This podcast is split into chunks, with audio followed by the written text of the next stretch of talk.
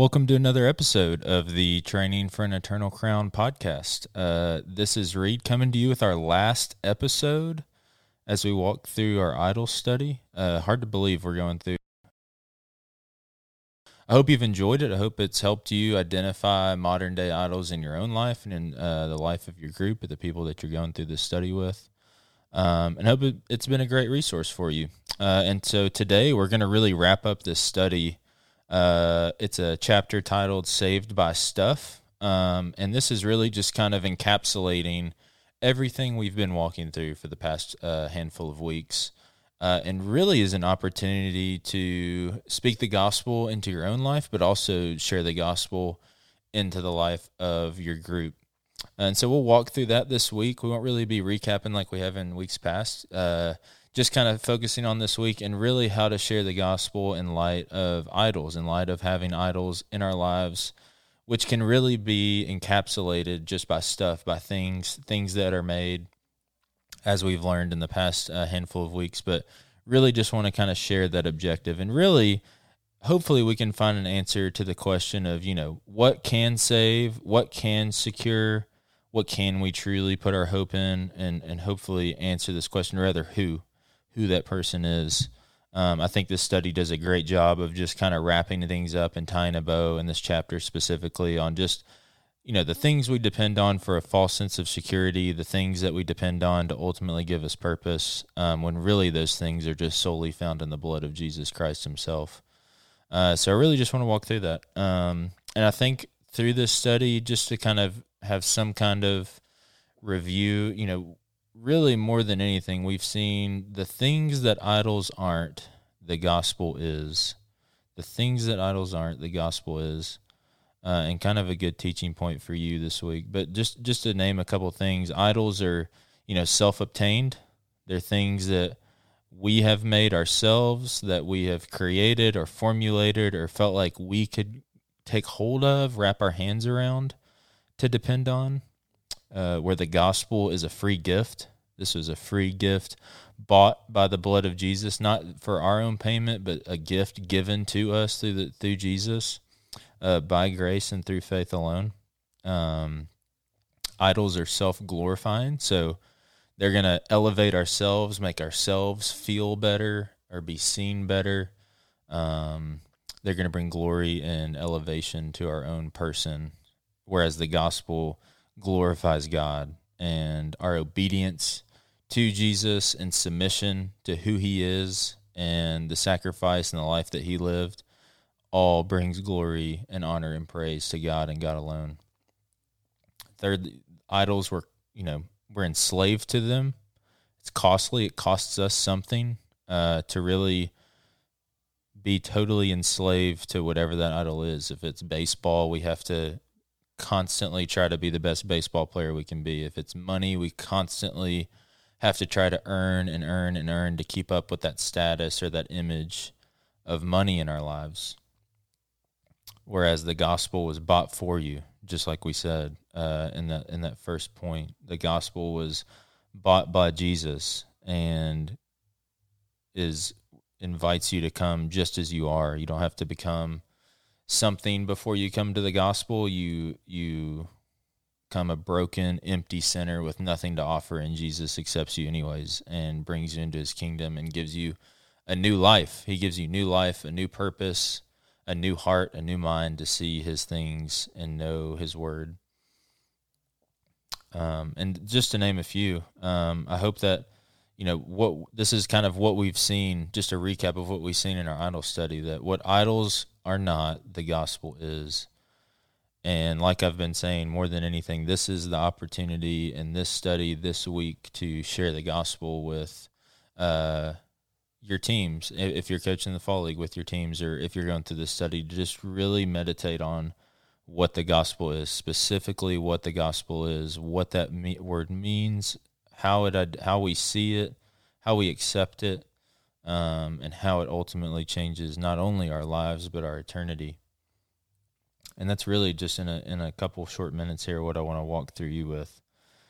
And I think there's you know I was trying to think about a story in the Bible that would kind of speak the gospel over an idol or be able to just for us to identify as we've walked through the study with a time that Jesus and his ministry really spoke the gospel into a similar situation as this.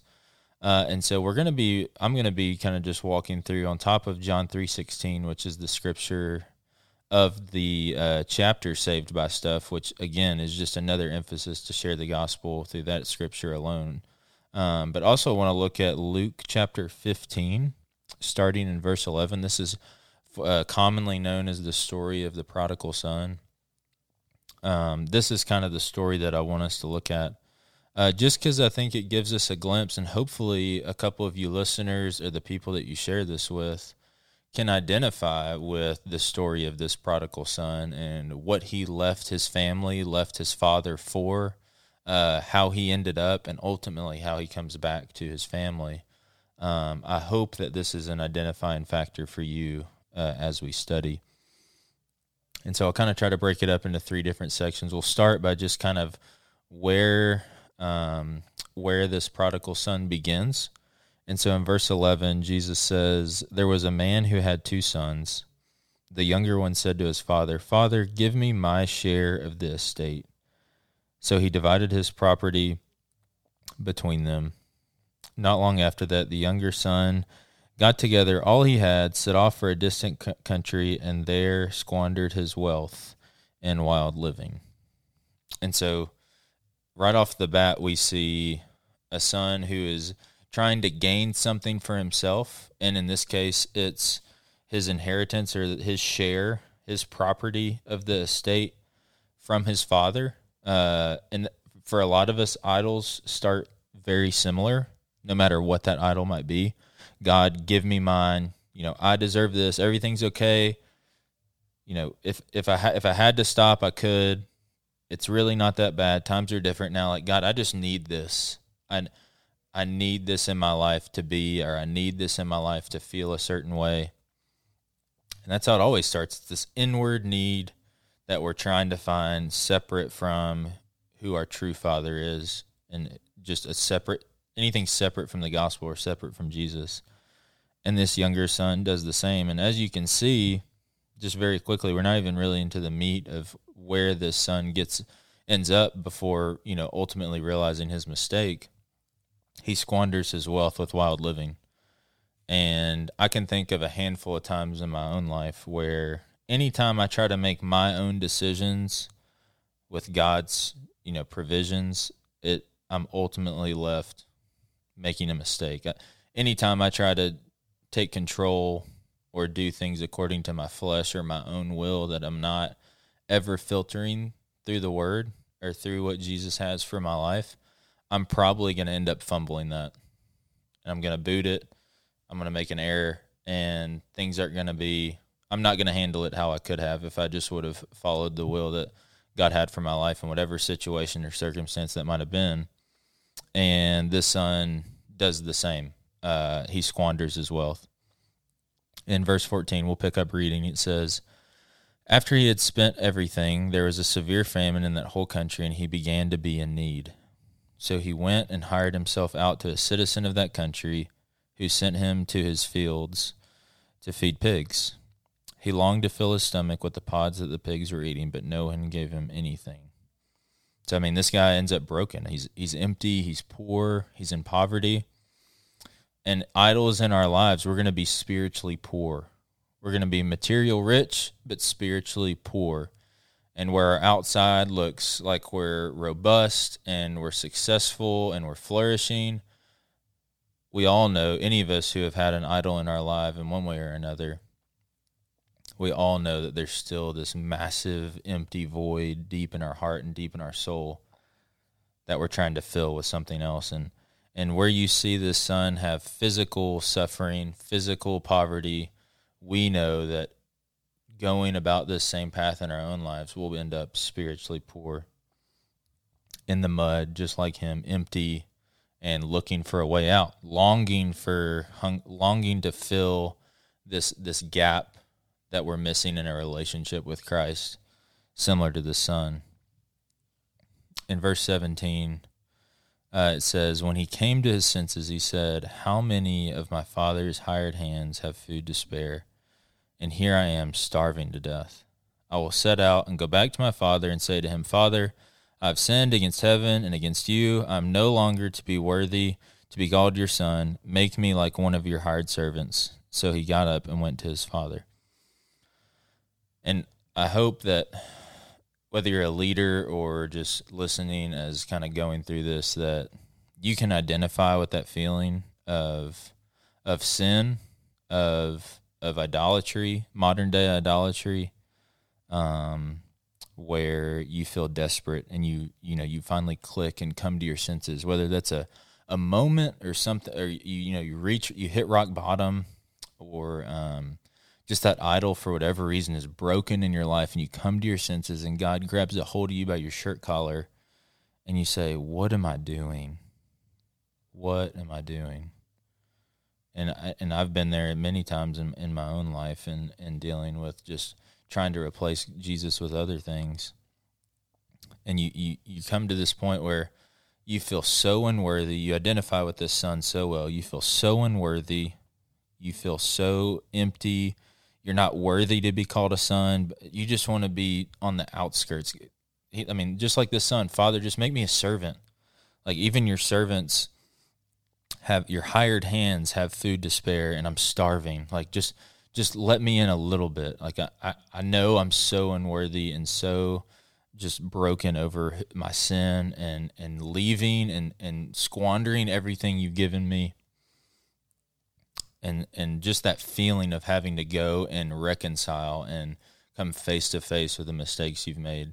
I hope that if if you're listening that you can you can identify with that it's a it's a that's a tough place to be and such a scary almost scary thing to have to go through um, to really just come to grips with your sin in your life uh, especially if you don't know jesus that's a that's a scary place to be because you see your brokenness and you're wondering if there is a solution if there is a is a permanent cure to this sin disease of searching and replacing and wanting something more than just what this world has to offer that always leaves us empty.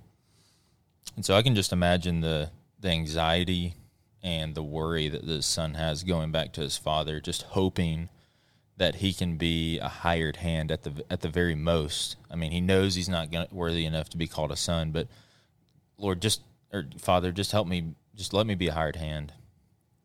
And so to keep reading, this is really just a beautiful part of the story, still in verse 20. It says, But while he was still a long way off, his father saw him and was filled with compassion for him. He ran to his son, threw his arms around him, and kissed him. The son said to him, Father, I've sinned against heaven and against you. I'm no longer worthy to be called your son. But the father said to his servants, Quick, bring me the best robe and put it on him Put a ring on his finger and sandals on his feet. Bring the fattened calf and kill it. Let's have a feast and celebrate. For this son of mine was dead and is alive again. He was lost and is found. So they began to celebrate. Just just think about that.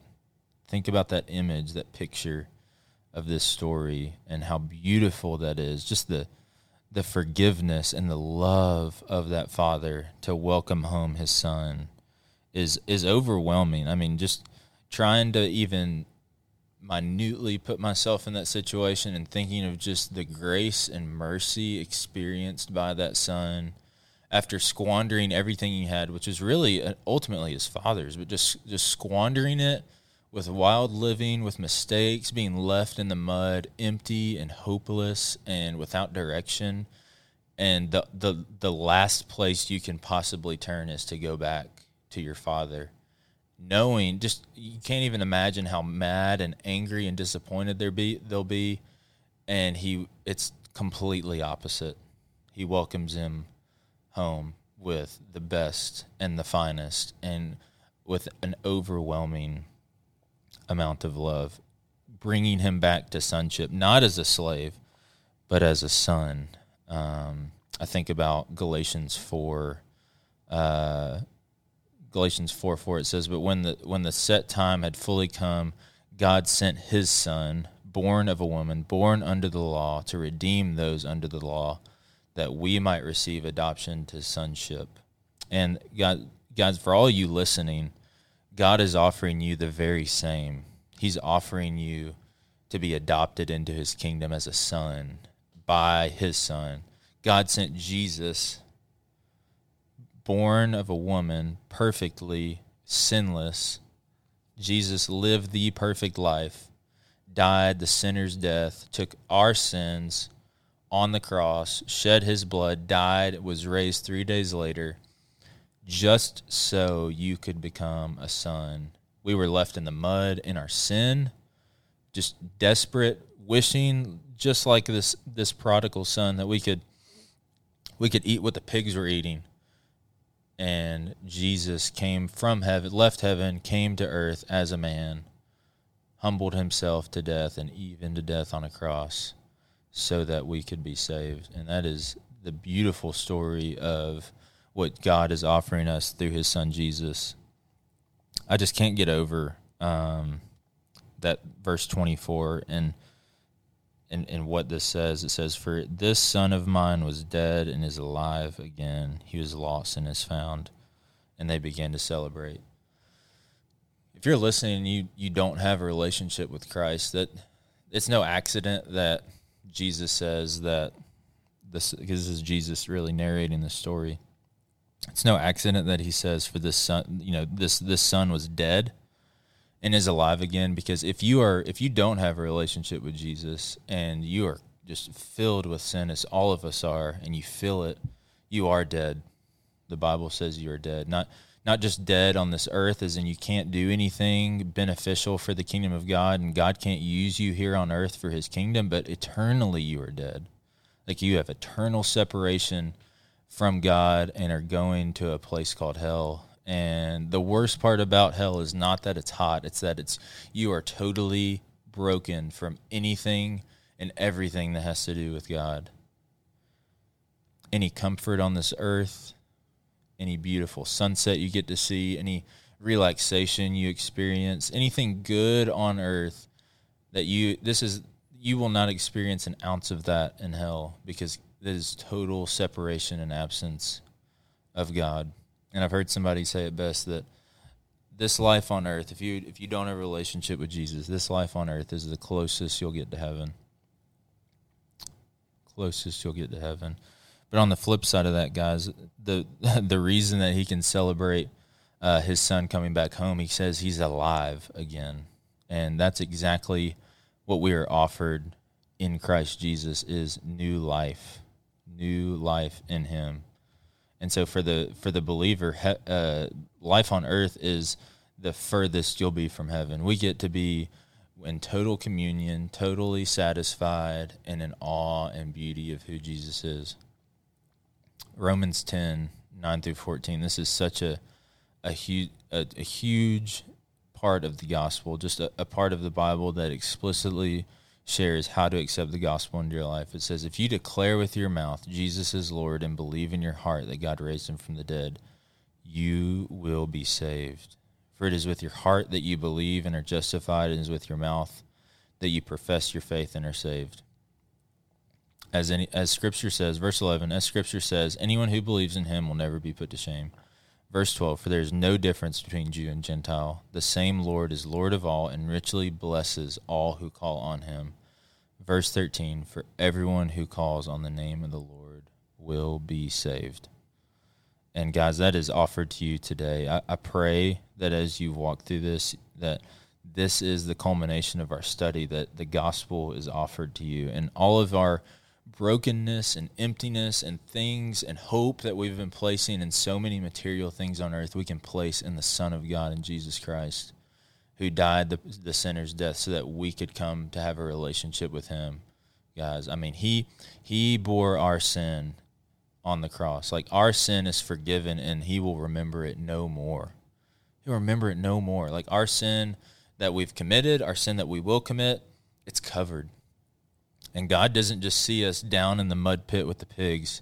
He sees Jesus in us. He sees this his son that he sent to die on the cross so that we would be saved, guys. That that is our hope. That is the only thing that saves. We're not saved by stuff. We're not saved by idols.